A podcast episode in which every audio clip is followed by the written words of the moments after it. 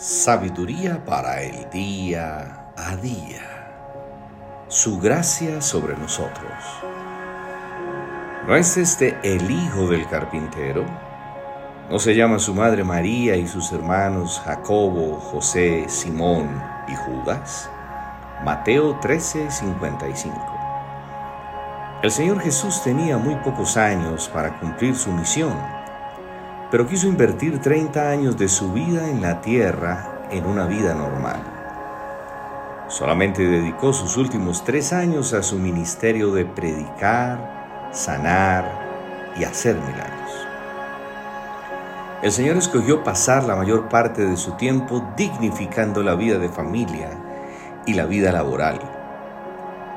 El mismo Dios hecho hombre ratificó que es importante la familia y el trabajo de cada día.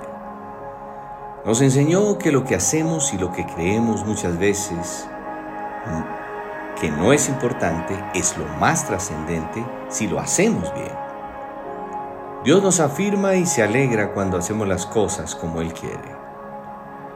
El mismo Señor escogió no hacer nada sobrenatural.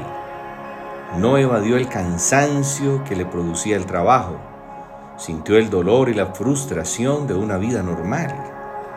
Cada noche iba cansado y adolorido a dormir, pues era el hijo de un carpintero y así fue conocido.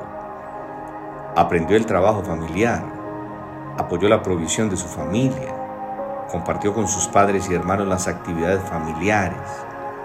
Con su arduo trabajo y su actitud dignificó de una manera sencilla que la rutina del día a día es parte de nuestra formación.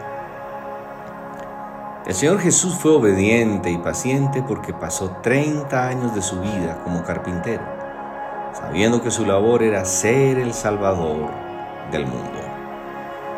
Es por eso que oramos, Señor Jesús, gracias porque eres nuestro mayor modelo de esfuerzo y valentía. Nos enseñaste a ser excelentes en las cosas cotidianas. Ahora tenemos la oportunidad de ser como tú en las cosas del diario vivir. Feliz y bendecido día.